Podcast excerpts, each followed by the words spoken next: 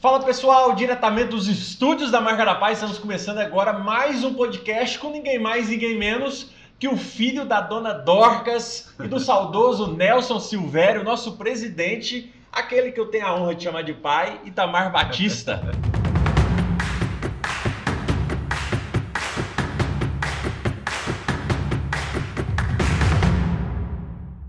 Tudo bem, Eduardo? Obrigado pelo convite de estar aqui com vocês. É uma honra muito grande. Ó, o pessoal pediu muito por esse podcast e eu quero que as pessoas aprendam algo através da sua história. Ah, é uma bom. história é, é, muito, muito inspiradora, né? Porque não nasceu num berço de ouro, vamos dizer assim. Não nasceu numa família rica, né? Aham. Minha avó era uma costureira e meu avô um, um caminhoneiro. é Motorista isso? de ônibus. motorista de É. ônibus. E como é que foi essa história que você nasceu no interior até a chegada aqui, até o casamento? Explica um pouquinho pra gente. Bom, na verdade, Eduardo, é, eu estou muito feliz de estar participando desse primeiro né, é, podcast. Fala, podcast. Podcast. a, a tecnologia é tão grande, vai criando, vai inventando e acaba que a gente não dá conta de acompanhar. Bom, mas eu nasci em Porá no dia 15 de maio de 1966. Vim de uma família muito humilde, muito pobre. E você, quando você falou que eu não nasci em berço de ouro, eu acho que eu não usei nem berço, só para você ter uma ideia da gravidade que era nessa época, né? Então, assim, mas Deus ele foi abençoando de uma forma extraordinária e foi trazendo a gente para o contexto que a gente está aqui. Quando eu olho daqui para trás, eu vejo o cuidado de Deus em todas as, as esferas da minha vida, né? É claro que se eu olhasse de lá para cá, eu, eu, eu teria desistido, né? Uhum. Mas olhando de, de, de trás para frente, a gente vê que Deus tem um cuidado muito especial. Então, em 96, nós começamos a viver em Porá, numa cidade muito humilde, muito simples, e era uma época de muita dificuldade. Nós vivíamos em, plena, em pleno regime militar, ou pelo menos Não, no então final. não é 96. Não, 1966. 66. É, 1966. Não sei se eu falei errado. Ah, 96. Ai, ai. Então, assim, era o regime final de regime militar, então você Aham. imagina, era uma crise instalada né, no país, Uhum. e eu nasci, então eu nasci exatamente nesse contexto. E com toda a dificuldade, mas é claro que a minha mãe com muito, muito trabalho, meu pai também com muito trabalho, nós fomos conquistando algumas coisas ali naquele interior. Mas eu lembro que quando é, cheguei aos 17 anos, não tinha mais o que fazer na cidade de Porá. Né? E eu tinha um sonho de vir para Goiânia estudar e também trabalhar, e foi exatamente aquilo que eu fiz, vindo para Goiânia e começando a minha vida profissional. Qual foi o seu primeiro emprego? Meu- Não sei se foi lá em Porá. Não, em Porá, né? Eu- o meu primeiro emprego foi em engraxate. Eu fui engraxate de sapato. Eu lembro que eu ganhei uma caixa de engraxate é, do meu tio, né? E Uhum. a minha mãe não deixava eu sair para engraxar. Era, é, e era assim, era uma luta, porque ela não deixava eu sair para rua, porque ela achava que era perigoso, o menino ia aprender coisa que não devia e tudo. Mas é, eu lembro que algumas vezes que eu consegui sair, a gente fazia algum dinheirinho ali e tal e voltava. Mas o meu primeiro serviço, assim, oficial mesmo, que eu conheci, que eu lembro, foi de engraxate, né? Uhum. Mas logo depois a gente foi crescendo, eu trabalhei de lavador de ônibus. O meu primeiro emprego oficial foi de lavador de ônibus na garagem da Araguarina, onde meu pai trabalhava como motorista. Ah, então meu avô arrumou pra você lavar Meu os avô- ônibus. É, lá. meu avô, meu, meu pai, na verdade, né, que é seu avô, ele arrumou para mim lá para mim trabalhar de lavar ônibus. Então eu lavava ônibus por fora, por dentro, e aquilo para mim era uma festa, né? Que Aham. eu toda a Isso é vida com quantos anos? Ah, talvez eu devia ter uns 13, 14 anos, né? Era bem jovem, bem novo. Nem Uhum. carteira assinada tinha. E isso foi tudo lá em Porá. Tudo lá em Porá. Depois dessa fase, Uhum. eu fui trabalhar como aprendiz de farmácia. Então eu comecei a trabalhar dando, é, tipo assim, como badeco, né? Num, num- num- numa, numa farmácia. Uhum. Né? E ali eu aprendi um pouco da, da, da profissão e de lá para cá eu vim para Goiânia. Aí chegou aqui em Goiânia, veio fazer o quê? Estudar e. A princípio eu vim estudar. Eu comecei a estudar, mas aí eu conheci sua mãe e a gente começou a namorar e eu vi que se eu ficar só por conta de estudar, eu não ia casar com ela, eu ia perder a bênção que eu tinha.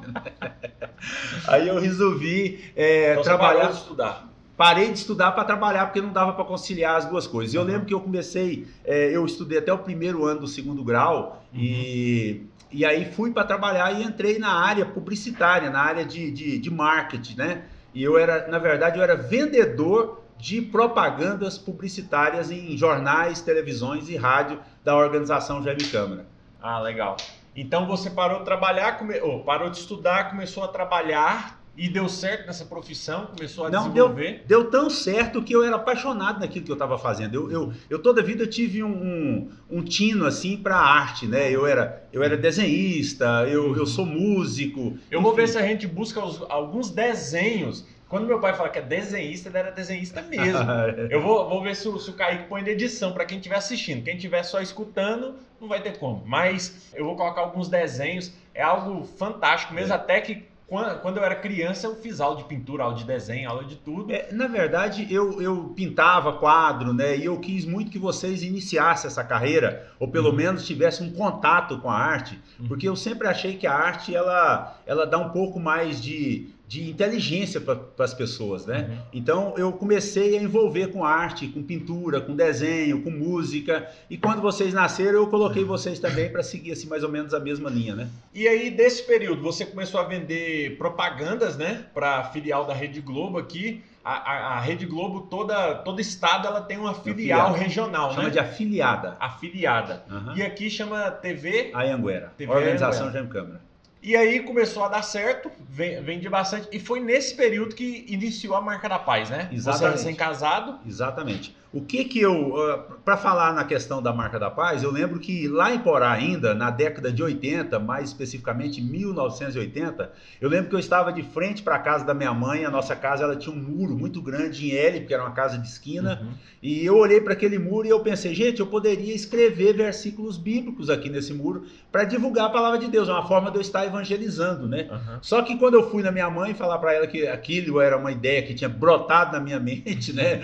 Ela disse para mim: "Não, meu filho, isso não pode acontecer, que isso é pecado, não pode sair escrevendo a palavra de Deus em qualquer lugar, principalmente em muro". Uhum. E aí eu me retraí com aquilo, fiquei quieto, não tive mais, é, não, não, não, não, não fiz mais aquela ideia, claro, e fiquei parado e vim para Goiânia. E quando eu vim para Goiânia, dez anos depois, foi quando nós começamos a nossa empresa Marca da Paz, no dia 10 de agosto de 1990. Então, nesse mês passado, agora, dia 10, nós comemoramos 30 anos de empresa. Exatamente 30 anos. Nós estamos bolando aí, você que está assistindo, nós estamos bolando um evento, algo para realmente comemorar esses 30 anos, que 30 anos não, não são 30 dias, não são 3 anos, é uma, uma longa história São aí. três passou- décadas, né? Três décadas. e, na verdade, a história da marca. Na verdade, eu quero voltar um pouquinho nessa época da que, que você vendia propaganda. Eu lembro de você me falar que você você buscava muito nos jornais ler sobre todas as notícias para poder atender os clientes, né? Para Aham. poder chegar lá e ter assunto para poder conversar com os É, é. Fala um pouquinho disso que você fazia aí, que eu tenho certeza que, como nós somos uma empresa de revenda, venda direta, né? As Uhum. pessoas vão sair para revender e muitas vezes eles, eles, eles sofrem uma dificuldade para poder vender. Mas Uhum. eu queria que você contasse essa estratégia sua para que eles pudessem aplicar também da É, mesma na maneira. verdade, eu sempre achei que o seguinte, você tinha que conhecer bem daquilo que você estava fazendo.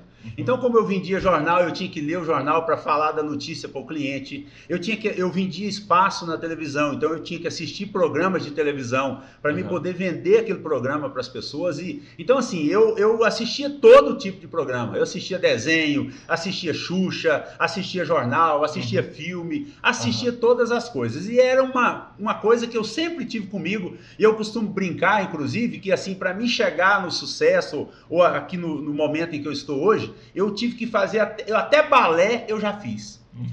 É, claro que isso é uma brincadeira, né? E eu sempre falo isso e as pessoas ficam, não, mas você fez até balé e tal. Eu falei, olha, gente, eu, eu, eu fazia, eu fiz balé, mas nem sabia para quê, né? Mas hoje que eu tenho uma neta, e eu descobri por que, que eu fiz balé, né? Porque hoje a minha neta faz balé e ela às vezes chega para mim lá em casa e fala assim, vovô, vamos dançar? Então se eu não tivesse feito balé lá atrás, como é que eu ia dançar balé com a minha neta hoje, né? Então assim, mas só uma brincadeira, só para as pessoas entenderem que a gente tem que tem que buscar conhecimento o máximo possível dentro da área que você está nunca é trabalhando. inútil, né? O Nunca é inútil, nunca é é inútil. Você tem que aprender tudo que tiver, ve- eh, venha na sua mão para você melhorar aquilo que você está fazendo. Olha só que incrível, pessoal. O que, que o nosso presidente está falando? Então, ele lia todas as notícias para poder chegar até num cliente, vamos supor, uma notícia agropecuária. Para que, que ele ia querer saber uma notícia agropecuária? Não tinha sentido nenhum. Mas quando ele chegava para poder vender uma propaganda para alguém que trabalhava com pecuária, com boi, ele sabia a arroba do boi, ele sabia se tinha subido, se tinha caído, a notícia, se, se Goiás estava exportando, se não estava. Ou seja, quando ele chegava no cliente, não virava simplesmente uma relação comercial, mas uhum. conseguia desenvolver uma conversa. E, e, tem um princípio básico da venda que ninguém gosta de vendedor. Então, Exatamente. Então, automaticamente, quando você a, se apresenta como um vendedor, é muito difícil você realizar a venda. Não, Mas uma... quando você é, é, se relaciona com a pessoa, começa a conversar, a trocar ideia com a pessoa e a pessoa flui aquela conversa, é muito mais fácil você fechar um Não, negócio. E é interessante porque assim, eu, eu, eu tinha uma relação de amizade muito grande com meus clientes. Os clientes uhum. chegavam a me ligar perguntando para mim que tipo de carro ele deveria comprar para usar dada a nossa intimidade, a relação de uhum. amizade, porque nós criamos aquele vínculo. Então isso é muito importante. E porque eles acreditavam que você entendia Exatamente, e eu não entendia nada. Pessoal, então a primeira dica desse podcast é exatamente essa: se informe, busque informação. Apesar que hoje nós vivemos em uma, em uma esfera completamente diferente. Tem informação à vontade para todo mundo. Nós precisamos agora filtrar informações. Mas seja uma pessoa curiosa busque de verdade entender sobre um pouquinho de cada coisa que eu tenho certeza que nunca vai ser inútil, nem é. mesmo o balé, né? Com certeza, principalmente o balé. e, e nesse período é, iniciou a marca da paz, né? Você, você trabalhou um tempo é, é, na TV Anguera é, no início da marca da paz, né? Porque a marca da paz não se pagava, né? Ela não dava lucro. Conta um pouquinho dessa história. É, na verdade, nós, nós começamos a empresa, Eduardo, para atender uma demanda, uma necessidade da nossa família, né? Uhum. Eu queria montar uma empresa que servisse para os meus irmãos, as minhas irmãs, uhum. os parentes, enfim, que eu pudesse colocar. Essa era a minha ideia. Eu lembro muito bem que eu conversei com seu tio, Lúcio, e também com seu tio João Mares, e nós abrimos a marca da paz para poder atender uma demanda de mercado uhum. e, e para também a família estar naquele contexto ali, né? E a dificuldade era muito grande. Pensa na dificuldade. Só para você ter uma ideia, para a gente comprar as primeiras mesas para estamparia, meu pai me deu um corcelzinho aquele corcel simples, uhum. nós vendemos aquele corcel e foi o dinheiro que nós usamos para comprar pra essas iniciar mesas. Para iniciar a marca da paz. Foi uma coisa muito difícil. Então, e... então olha, olha o que, que, que, que meu pai está falando aqui que o início da marca da paz começou com o João Mares, que hoje é o nosso diretor de produção, que depois ele. É, e o Lúcio também, que é o nosso diretor operacional, que ambos saíram, né? Era uma sociedade, saíram e depois, com o crescimento da marca da paz, que tudo deu certo, eles voltaram agora a fazer parte é, do grupo. E o interessante, que é bom até citar, Eduardo, uhum. é que eles não saíram porque eles quiseram, né? Uhum. Eles saíram porque foram obrigados. A empresa não dava não lucro, dava não dava dinheiro. Então, todo o dinheiro que eu ganhava na organização Jaime Câmara, eu colocava, aplicava na empresa para ver se ela, eh, ela respirava e saía daquela fase, né? Que era uma fase muito uhum. difícil. E eu vou dizer para você por que, que é que ela não dava. Porque a gente é, começou a fabricar é, camisetas com mensagens bíblicas, produtos com mensagens bíblicas, uhum. que era aquele sonho da década de 80 lá, lá em Porá. Esse era o meu sonho, montar uma empresa que levasse a palavra de Deus de alguma forma ou em algum produto.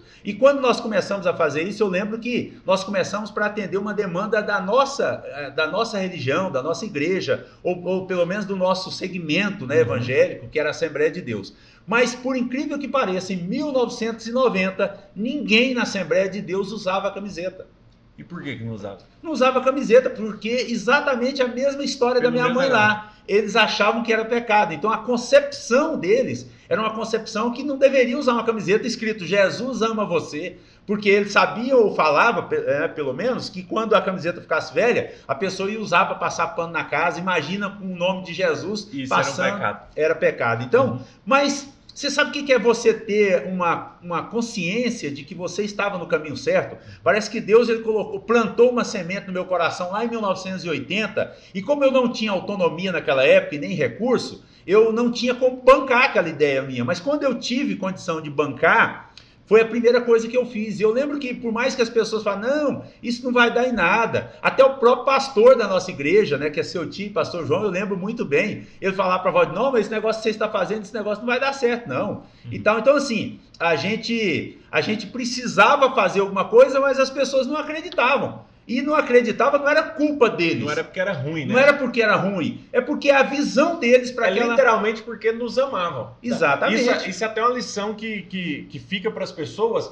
Muitas das pessoas, principalmente a nossa família, os nossos amigos próximos, quando eles falam assim, não, Eduardo, para com isso, isso não vai dar certo, não, para com isso, mais, isso não vai dar certo. Não. É porque nos ama. É, é porque quer o nosso melhor. Mas quando Deus nos entrega algo, parece loucura para as outras pessoas, mas para quem Deus entregou, é muito claro, Exatamente. é muito nítido, né? E outra coisa que eu quero grifar aqui dessa, dessa nossa conversa, olha só, para a marca da paz existir, teve que investir um carro, um carro, e durante muito tempo ele não deu lucro. As operações da marca da paz não davam lucro. Então, meu pai, ele pegava todo o salário dele e colocava e investia na marca da paz.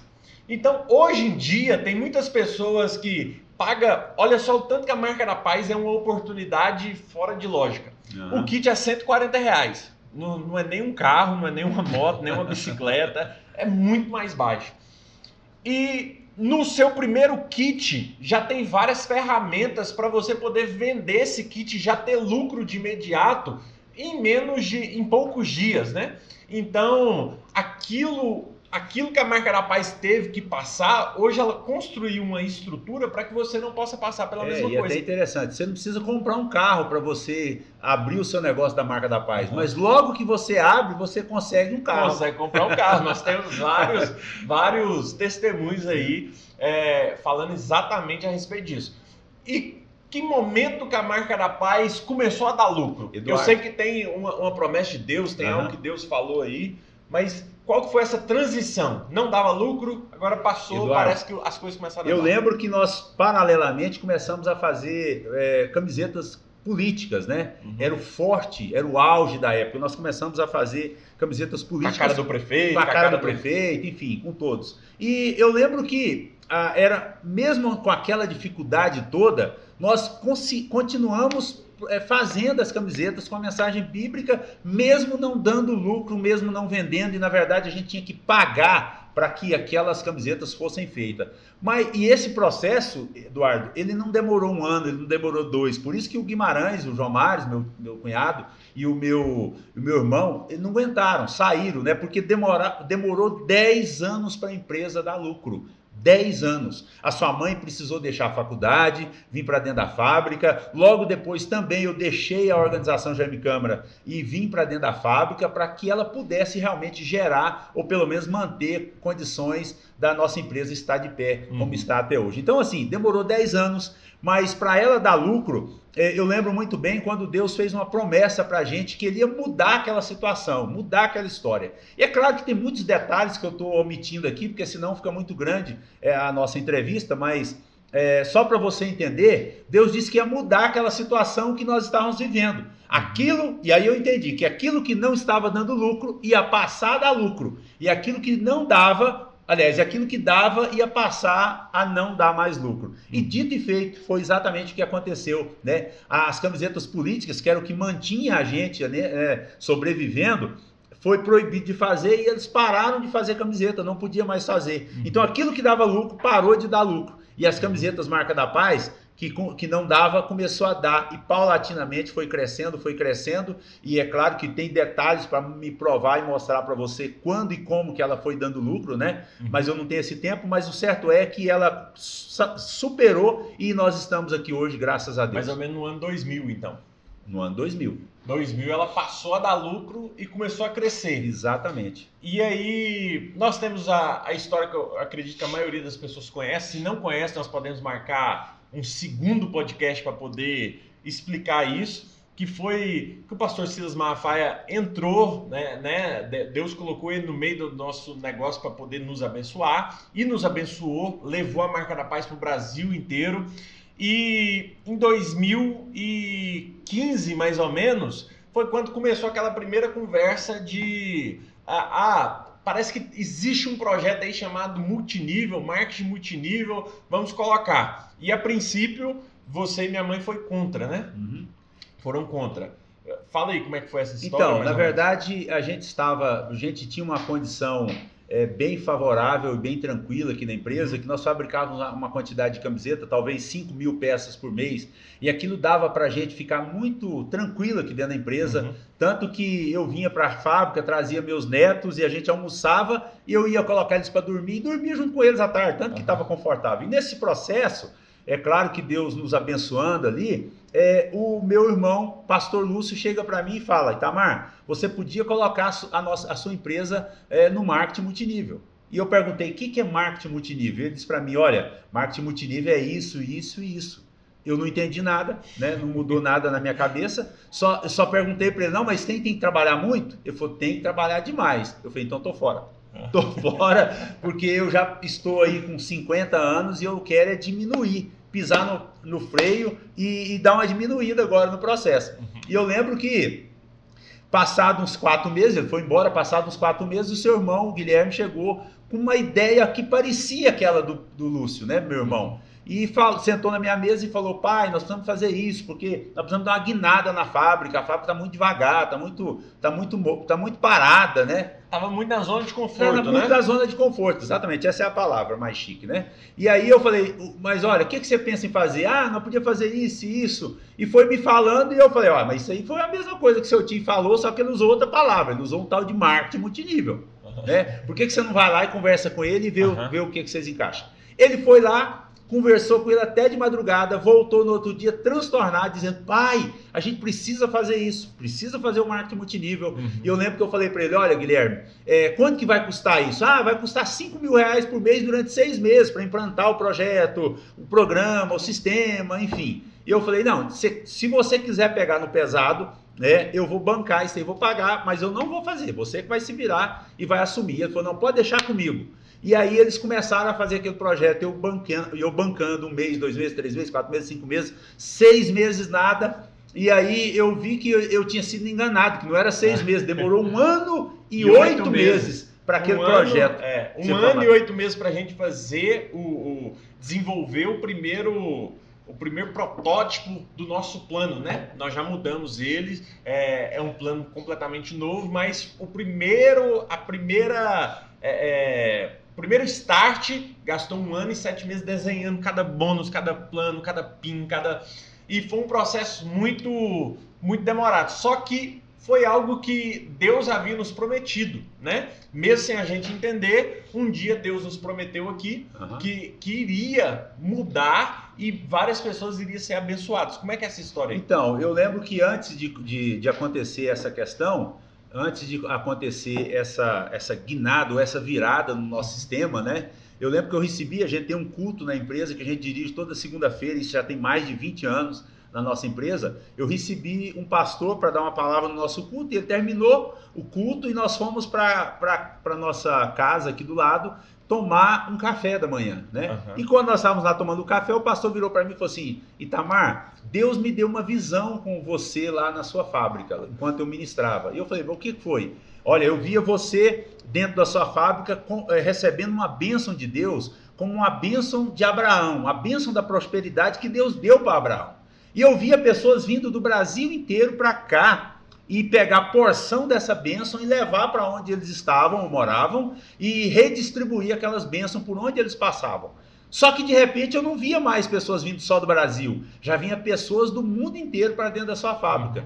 E então assim, Deus vai abençoar você de uma forma extraordinária e também vai abençoar aqueles que pisarem ou colocarem a, a planta dos pés aqui dentro dessa fábrica. Aquilo para mim não fez a menor diferença, não fez sentido para mim, porque eu não sabia o que era marketing multinível, apesar é, da gente já até estar executando o projeto, mas ninguém sabia, ninguém conhecia. É, só o Eduardo, aliás, só o Guilherme e o Lúcio é que sabia, juntamente com a equipe deles que estavam lá fazendo. Então, assim, aquilo não fez sentido para mim na primeira, no primeiro momento, né? Uhum. Mas Deus ele foi falando ao longo do processo outras palavras, plantando sementes no nosso coração e dando dicas para a gente daquilo que ele iria fazer, né? Eu lembro muito bem que o um dia eu encontrei com, a, com uma pessoa e ele falou para mim assim, olha, Itamar, Deus me deu uma visão com você onde você tinha até avião para cruzar o Brasil de fora a fora. E aí, quando ele falou aquilo, eu peguei e pensei comigo, gente, mas para que, que eu preciso de avião para cruzar o Brasil de fora a fora? Eu estou muito tranquilo, estou muito confortável, né? É... E até porque um avião custa muito dinheiro, é muito caro. Para uhum. que, que eu teria um avião? Não, não vi sentido naquela promessa. Uhum. Mas na frente, outra pessoa me encontrou também e falou: Olha, Deus me mostrou que você vai ter um avião. E também, um aliás, um helicóptero. E falou para você escolher o modelo do helicóptero e o modelo do avião também, né? Uhum. Aí eu peguei, olhei para mim de novo, falei, gente, mas não é possível. Para que, que eu quero helicóptero? A minha casa já é praticamente do lado da fábrica, eu não preciso deslocar com helicóptero. Eu achei que aquilo não tinha feito sentido, mas como ele falou em nome de Deus, é claro que eu guardei no meu coração e escolheu é, os modelos. É, eu escolhi os modelos, porque eu não sou nem trouxa, né? Não? Aí eu fui, escolhi os modelos, tá inclusive no meu celular, printado na tela do meu celular, e eu estou esperando esse momento chegar. É claro que hoje eu não tenho dinheiro para comprar um avião, não tenho dinheiro para comprar helicóptero. E naquela época, como eu não entendia essa necessidade, hoje, depois que nós demos o start no projeto do marketing multinível, eu comecei a, a andar nas convenções, andar nas reuniões, nos treinamentos, nas palestras. Então tem dias que eu estava em Brasília, tinha dia que eu estava em Porá, tinha dia que eu estava em São Paulo, tinha dia que eu estava em Petrolina. E aí eu comecei a ver que se essa agenda minha melhorasse ou aumentasse, aí sim eu teria que ter o um avião, porque senão não daria. Já é, necessário. já é necessidade, né? Então, assim, hoje, é claro, não tenho dinheiro ainda, mas eu confio que esse avião vai chegar. Não sei a hora e nem o momento, mas ele está printado lá porque eu já escolhi o modelo. é, e esse é o principal, né? Se Deus prometeu, escolhe. Exatamente. Ele, ele mandou escolher o modelo, vamos escolher. E, e a gente estava falando sobre que nós estávamos numa zona de conforto muito tranquila, né? Viajando para fora do Brasil quando queria, é, trocando de carro quando queria, é, é, é você do, poderia dormir a tarde inteira com os netos, poderia se dar o luxo de passar uma semana fora da empresa é, para uma viagem ou para ficar em casa, é, mas precisou sair da zona de conforto para poder viver algo extraordinário. É, é. sempre assim. Deus, é, na Bíblia, o Espírito Santo é sempre representado por coisas que estão em movimento. Ele fala que ele é o que ele vem através do vento, vento é algo em movimento, que vem através das águas em movimento, é através do fogo. O fogo mesmo é o maior exemplo. Se ele, se não estiver expandindo, ele apaga. Uhum. Ou seja, então é, nós precisamos estar em movimento. É o maior símbolo do Espírito Santo que Deus está fazendo alguma coisa é o movimento. E nesse último, nesses últimos dias, né, surgiu algo muito um novo desafio, né, que nos tirou da zona de conforto de novo. Por quê? Porque nós tínhamos 100% do Itamar aqui dentro da empresa, 100% da Valdirene aqui dentro da empresa, e agora surgiu um novo desafio que é, é assumir um cargo de, de prefeito da nossa cidade, ou concorrer a um cargo, né? E da onde que surgiu isso? Da onde que saiu? Tava tudo certo, tava tudo bem. Por que que... Eduardo, então, você, você falou a palavra mágica, né? Eu estava na zona de conforto. Uhum. E essa zona de conforto, ela não é boa para ninguém ela não agrega para ninguém. Então, enquanto você não sai da zona de conforto, você também não entende que você estava na zona de conforto, né? Uhum. Porque quando você sai, começa uma agitação, começa esse movimento que você falou e as coisas começam a fazer mais sentido. Eu lembro que quando eu vim para a Abadia de Goiás, aqui a nossa cidade, onde está instalada a nossa fábrica, em 2005, eu trouxe um empresário que era do ramo têxtil, onde nós comprávamos muita mercadoria dele, para visitar a nossa fábrica que estava em, em construção ainda. Uhum. E quando eu trouxe ele para dentro da nossa fábrica, aqui na construção, mostrei o terreno, era um, um, terreno, é um terreno muito bem localizado aqui em Abadia de Goiás. E eu mostrei para ele, ele ficou encantado com aquilo. E ele pegou e falou: Rapaz, eu tinha vontade de trazer minha fábrica para perto de Goiânia para me poder diminuir meus custos. Era uma, era uma coisa que eu tinha vontade. Né? E eu falei: ah, Então vou te levar você no prefeito Levei no prefeito para ele conversar, conversaram uma meia hora. Quando nós pegamos a BR para ir embora, ele falou algo para mim que eu nunca esqueci na minha vida. Ele falou assim: Tamar, eu vou dizer uma coisa para você. Você vai ter um, você vai ter muitos problemas quando você vier aqui para essa cidade, mas muitos problemas. Eu falei: mas que tipo de problema? Olha, essa cidade não tem cultura de indústria. E eu falei: mas o que, que é cultura de indústria? Ele virou para mim e falou assim: olha, a minha fábrica ela trabalha 24 horas por dia. 24 horas. Então, o funcionário que entra às 6 e para ao meio-dia, ele quando vai sair, que dá a hora dele sair, se o outro funcionário que deveria substituí-lo não chegar, ele não desliga a máquina e vai embora. Ele fica lá até a fábrica resolver aquele problema ou aquela situação para depois ele ir embora. Então isso é cultura de indústria. E eu vi com a conversa que eu tive com o prefeito, quando o prefeito falou para mim que essa cidade é uma cidade dormitório, eu entendi que essa cidade não tem cultura de indústria, então você vai ter muito problema.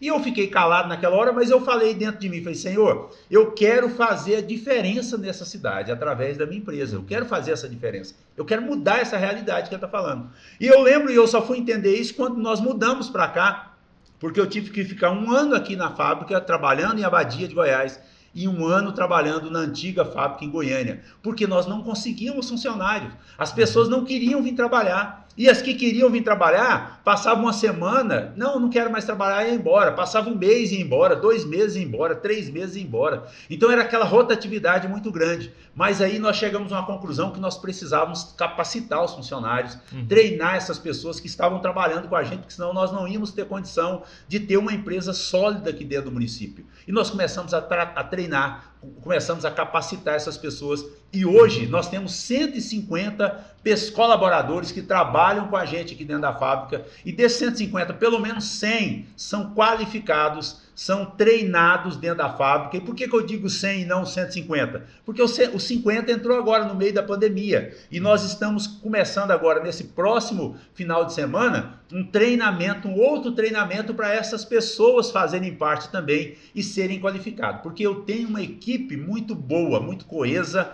muito enxuta e muito boa que trabalha na minha fábrica. Então eu consegui mudar, Eduardo, a realidade daquele contexto que aquele empreendedor falou para mim naquela época, uhum. Aquele empresário industrial falou para mim. E recentemente, sendo procurado por muitas só uma, pessoas. Só uma pausa, só para as pessoas aprenderem algo aqui, algo que eu, que eu peguei que eu preciso passar para vocês.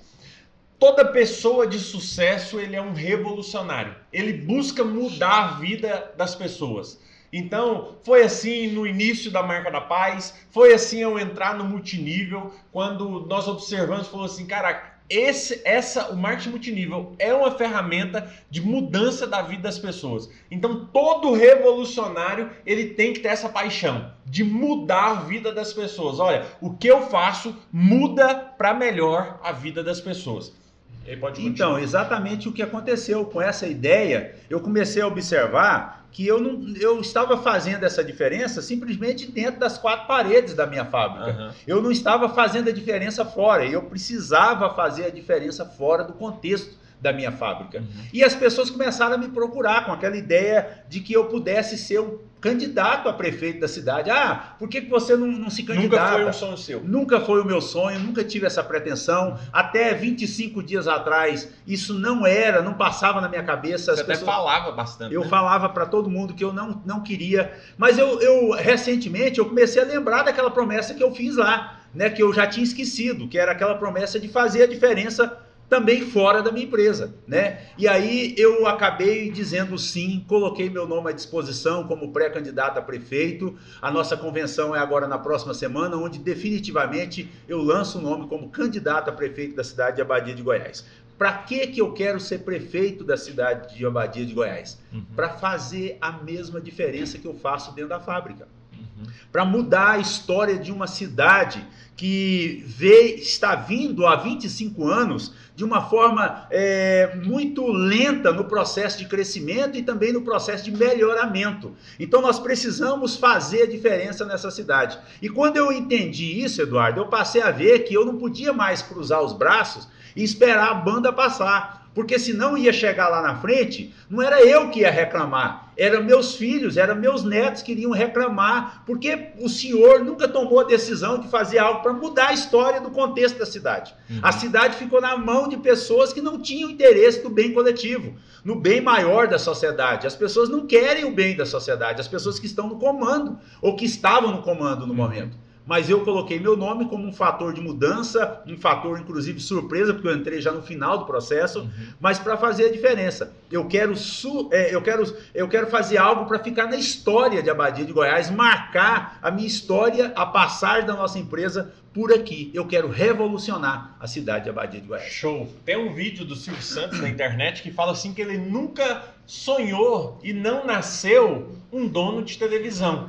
Ele se tornou um dono de televisão porque as pessoas fecharam as portas para ele, né? As pessoas, ele tinha um programa, era o um programa de maior audiência e falou: "Ó, oh, você não vai conseguir mais reservar esse horário seu" e estava tendo uma concessão, eu não sei como é que é a história, e ele foi lá e entrou no meio dessa concessão e, e por um milagre quase ele conseguiu é, ter essa primeiro canal de televisão que ele comprou e se tornou um dos homens mais bem-sucedidos do Brasil e talvez até do mundo, né?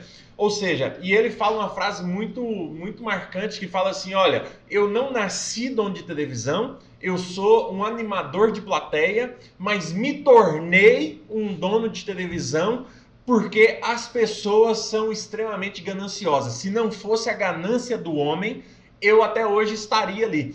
E mas que, que eu vejo isso? Eu vejo que Deus coloca desafios na nossa vida é, que às vezes é só para nos tirar do que a gente estava falando de zona de conforto. Então, nós estávamos tranquilos, a marca da paz estava crescendo, crescia a cada ano, desenvolvia a cada ano, mas Deus precisou nos incomodar é, junto, com, junto com, com, com a política, né? No, no, nos incomodou ao ponto de falar assim: olha, eu preciso ser uma opção, uma nova opção, né? Porque nós. É, nós, vocês sabem, mas nós não temos na família uma família política, não. nós não nascemos assim, nós não aprendemos assim, nós somos uma família de gestores, né? Uma família que aprendeu ser empresário, aprendeu a cuidar de empresa. Só para você ter uma noção, meus pais são empresários, todos os irmãos da minha mãe tanto o, o, irmão quanto a irmã também são empresários. E, ou seja, nós vivemos em, uma, em um círculo de empresários, né? Verdade. Que nós aprendemos que, que talvez ter o próprio negócio é mais rentável do que trabalhar independente do, do, do, do, salário que a gente recebe.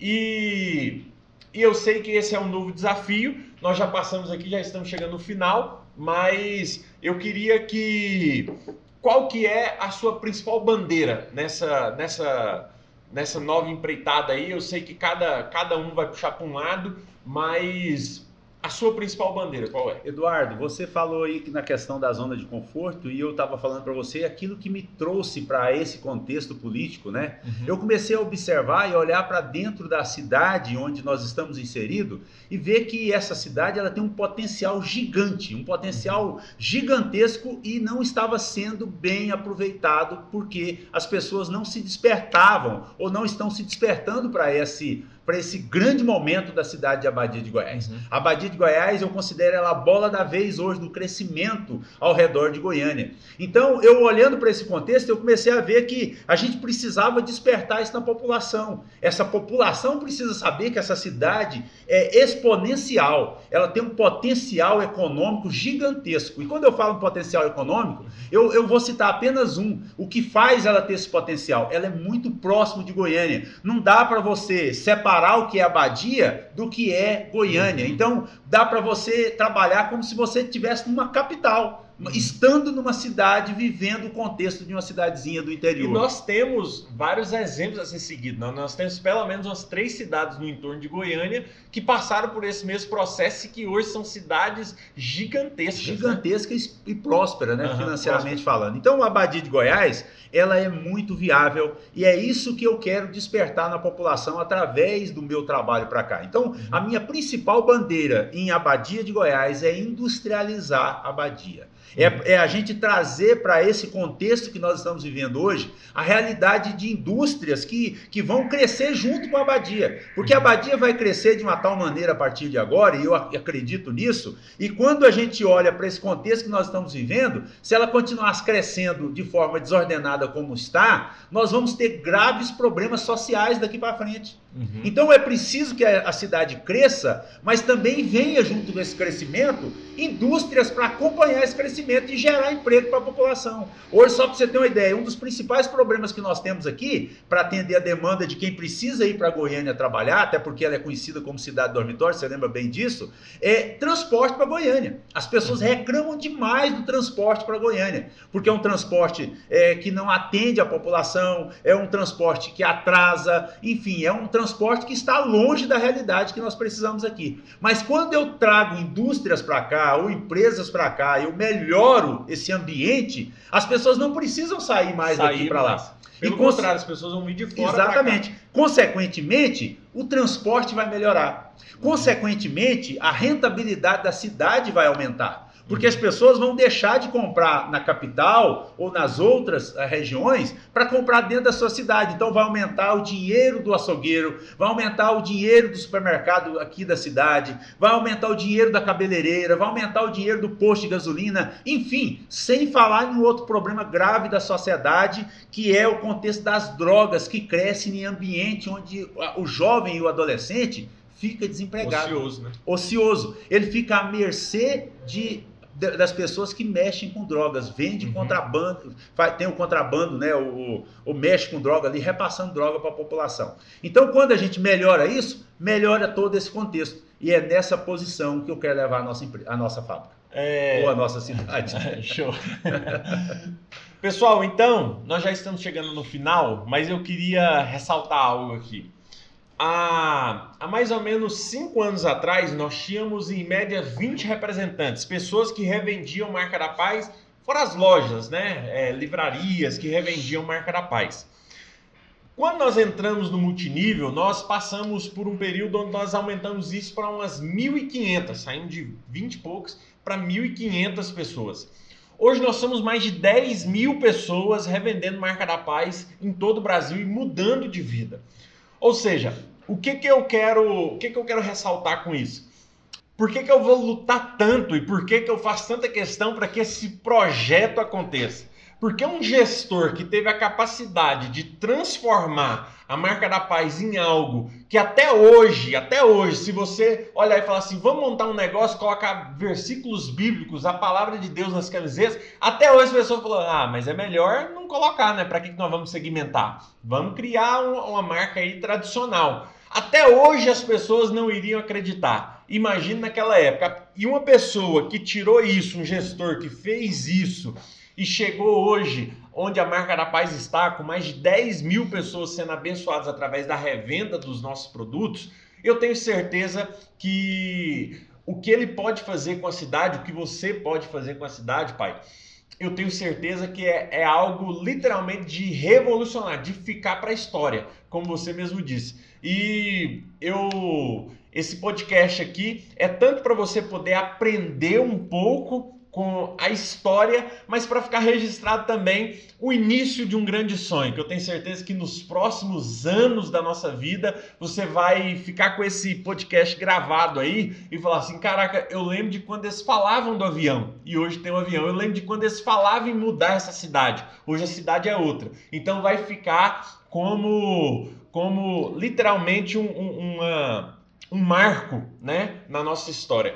E se você quiser mandar uma mensagem aí para todo mundo que estiver escutando, assistindo através do YouTube também, então, fique à vontade. Eduardo, eu quero agradecer muito a participação aqui nesse programa e dizer para todo mundo, não só os revendedores da marca da paz que está espalhado por esse Brasil afora, mas principalmente para os moradores da cidade de Abadia de Goiás. Uma cidade que eu aprendi a amar, sou filho de Abadia através de títulos de cidadão, né? eu recebi esse título há algum tempo atrás e eu sou muito honrado por isso. E eu, no dever de fazer a diferença, coloquei o meu nome à disposição como pré-candidato a prefeito dessa cidade.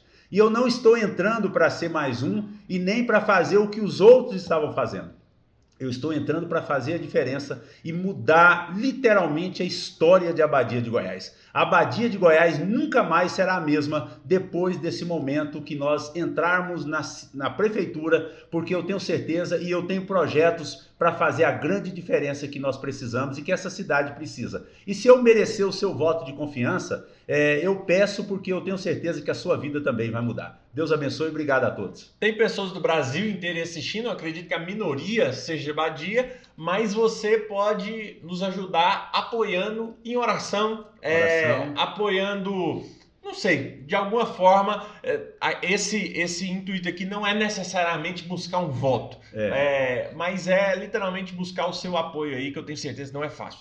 Então, muito obrigado, Pai. Deus abençoe. Deus abençoe. e até a próxima, se Deus quiser. Valeu.